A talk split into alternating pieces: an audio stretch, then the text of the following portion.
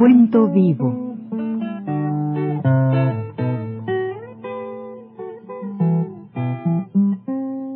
Mis décadas.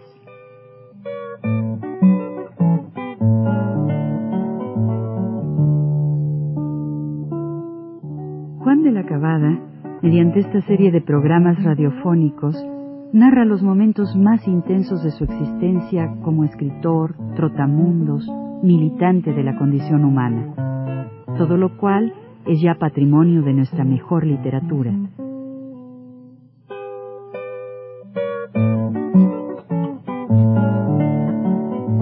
Con ustedes, Juan de la Cabada.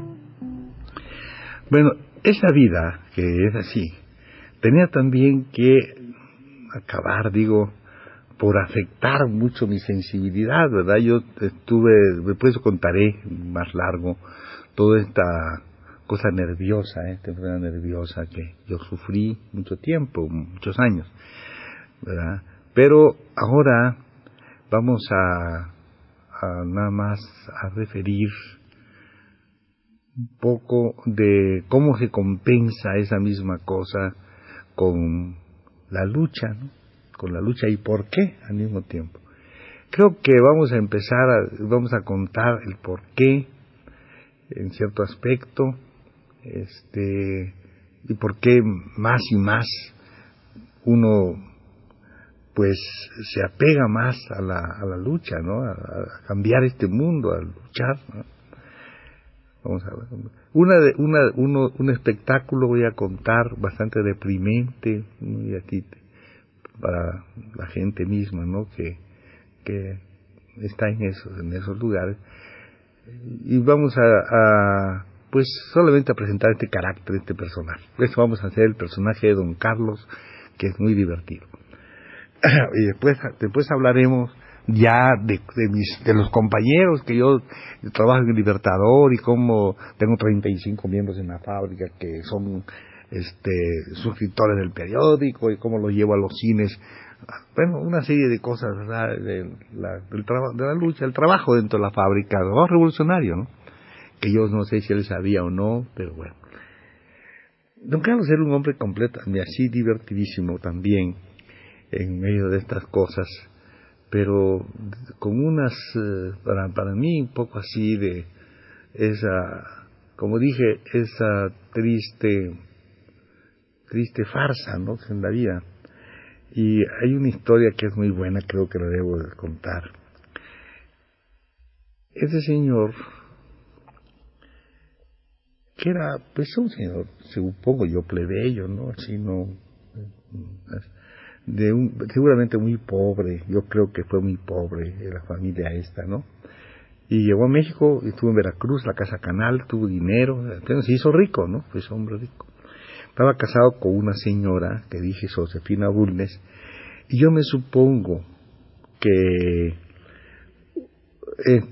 este matrimonio, quién sabe si sería sí o no, pero es muy posible que por la época, por lo que fuera, este, son posiblemente, ¿no? Son esos matrimonios un poco así de que la mujer o el marido ven un poco más abajo de, desde el punto de vista de la calidad de la clase social, ¿no? De la aristocracia y la... Eh, seguramente lo veía este señor, pues yo creo, ¿no? Eso me lo supongo, ¿no? Nada más por deducción, ¿no? No tengo motivo, pero lo veía más chiquito, más bajito a él, la señora, ¿no? Señora encopetada, así, blanca ella. De origen, de hecho, yo conozco esa familia porque esa familia, digo, está un poco ligada a la mía y, y son de origen, de origen asturiano, no. Pero muy famosos por allá, por los Bulnes, fueron muy famosos por allá por Tabasco, y Quintín Bulnes, un Canuto Bulnes, muy famosos. Bueno, no sé si viven algunos todavía. Entonces, el señor eh, tenía, eh, claro, ya se acuerdan ustedes de la, de la cosa, que toda la fábrica fue subiendo y entonces él, ¿verdad? ya no estaba en aquel, aquella cosa grande con nosotros, en la estancia, sino que ella puso una cosa que se llamaba privado. Y entonces así, al lado de, un, de una, hay un pasillo, y del lado del pasillo, allí hay una estancia en la que él le mandó poner un letrero que decía privado. Ya no se mezclaban así con, no, la fábrica ya ha prosperado. ¿eh? Entonces, tenía a un especie de portero, ¿verdad? que en su oficio era estar sentado allí. tenía ahí, día pero tenía sentado. Este era un hombre buenísimo, era un zapatista. Acá había entonces muchas gentes de aquí cerca que venían a formar el proletariado que, está incipiente de aquel tiempo, ¿verdad? como digo, estos eran de bigotones, así como sus pulcas y todo, venían a las fábricas y todo, zapateros de aquí, de, de Guanajuato, de, de, León y de ahí, y otros de aquí, de los alrededores, y ya se iba formando este proletariado que ahora toma cerveza, entonces tomaba pulque, ¿verdad? Pulque, pulqueros. Son los padres los que están ahora por ahí, ¿entiendes? Bueno. Y este, el, el tecuate, el señor Espejo con sus bigotes estaba sentado muy serio, él, zapatista digo, y tenía todo el tipo del, del, hombre de, combate, ¿no? Pero ya, acabado todo eso, pues, estaba sentado ahí. Pues un día llegó una, una, persona a, a, con un niño en brazos, se sentó en el sofacito que había de entrada en la, en la sala de espera y, le dijo, seguramente, ¿no? Era la mujer de un obrero, que había a él le había entrado una rebaba en el ojo. ¿Sabe lo que es la rebaba? Ustedes todos los que me oyen saben lo que es una rebaba. Es una lasquita así de, de, de lámina, ¿verdad? Que le había entrado aquí en el, en el ojo, ¿no? Y es molestísimo, hay que sacarlo y todo. El marido no venía a la fábrica, no lo sabíamos nosotros, pero así era. Entonces, la señora se sentó, no había seguro social ni nada de esas cosas, eso se dio mucho después, y eso ha costado bastantes luchas y prisiones y muchas cosas hasta llegar al seguro, eso le contaré con el tiempo. Bueno, entonces no había. Y el señor Espejo, que era un hombre muy buena persona, se formó así, abrió la, como él tenía el derecho de abrir nomás, se armó, señor don Carlos, una señora está esperándolo, una señora. ¿Qué le digo, no? Entonces yo creo, ¿verdad? espere, a ver cómo hacen ellos para que la gente quede esperando mucho tiempo para darse importancia. Pero no solamente yo creo ahora que era la importancia de eso, sino cuando le dijo a él una señora, este ente, ¿verdad? Seguramente pensó así, una señora, señora y seguramente se puso así, bien subió al espejo, una señora, ¿sabes lo que es una señora, eh?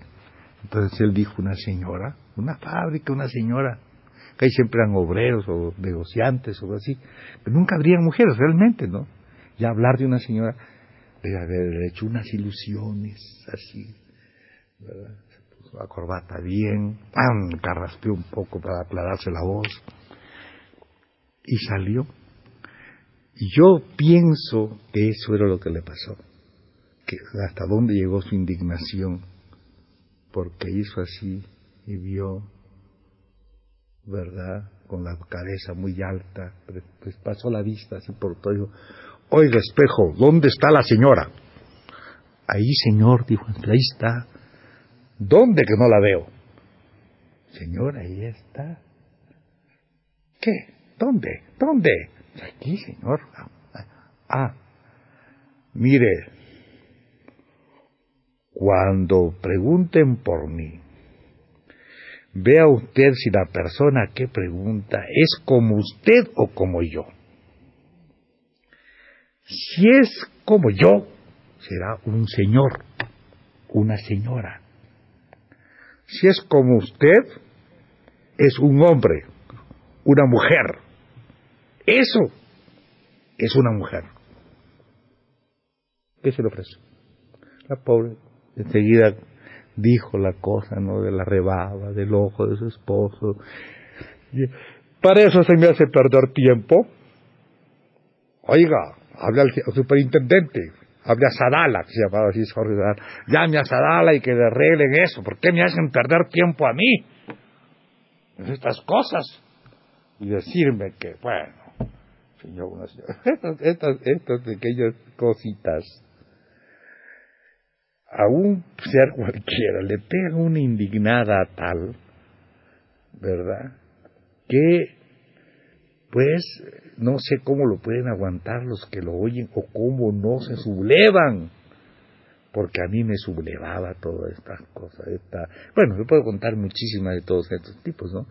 Pero como los he visto, los he visto así, pues es como siento. Y entonces, claro, este, se hizo aquí, no sé si tendré tiempo, pero voy a procurar contar así nada más un poquito. Se hizo aquí en esos tiempos, era la época de Sandino. Y en ese tiempo, en un lugar que se llamaba el, el, Teatro Ardeu, se hizo un gran meeting en el que habló un señor Favela y otras personas, ¿verdad? Año de 1927, en el mes de febrero. Por ese tiempo ya andaba yo bastante nervioso, bastante nervioso, muy nervioso al extremo que no creía, creía que llegaba a la puerta y que me parazaban cosas por acá, y por la mano, y pensaba que me iba yo, enseguida que me iba, me iba, que, me estaba dando algo así como, como que me iba a paralizar, ¿verdad? O las piernas, que el aire me tocaba, y me, me, ponía engrifado yo pensando cosas así, pero al mismo tiempo estaba yo desarrollando la lucha con los trabajadores, ¿no? Y allí fue donde llegué a ese mitin, ya al salir un señor que se llama, que debe andar por ahí, ¿verdad? Este me, me, me dio, me dio unas, unas invitaciones, ¿verdad? Y esas invitaciones eran para pertenecer a la Liga Antiimperialista de las Américas. Así empezó mi carrera, digamos, revolucionaria y en los próximos programas ya contaremos el desarrollo de esas actividades. Muchas gracias, buenas noches.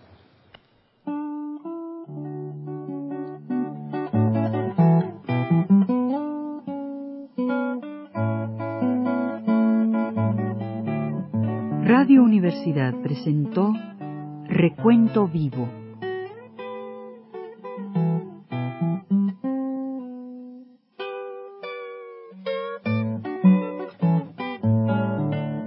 décadas por Juan de la Cabada.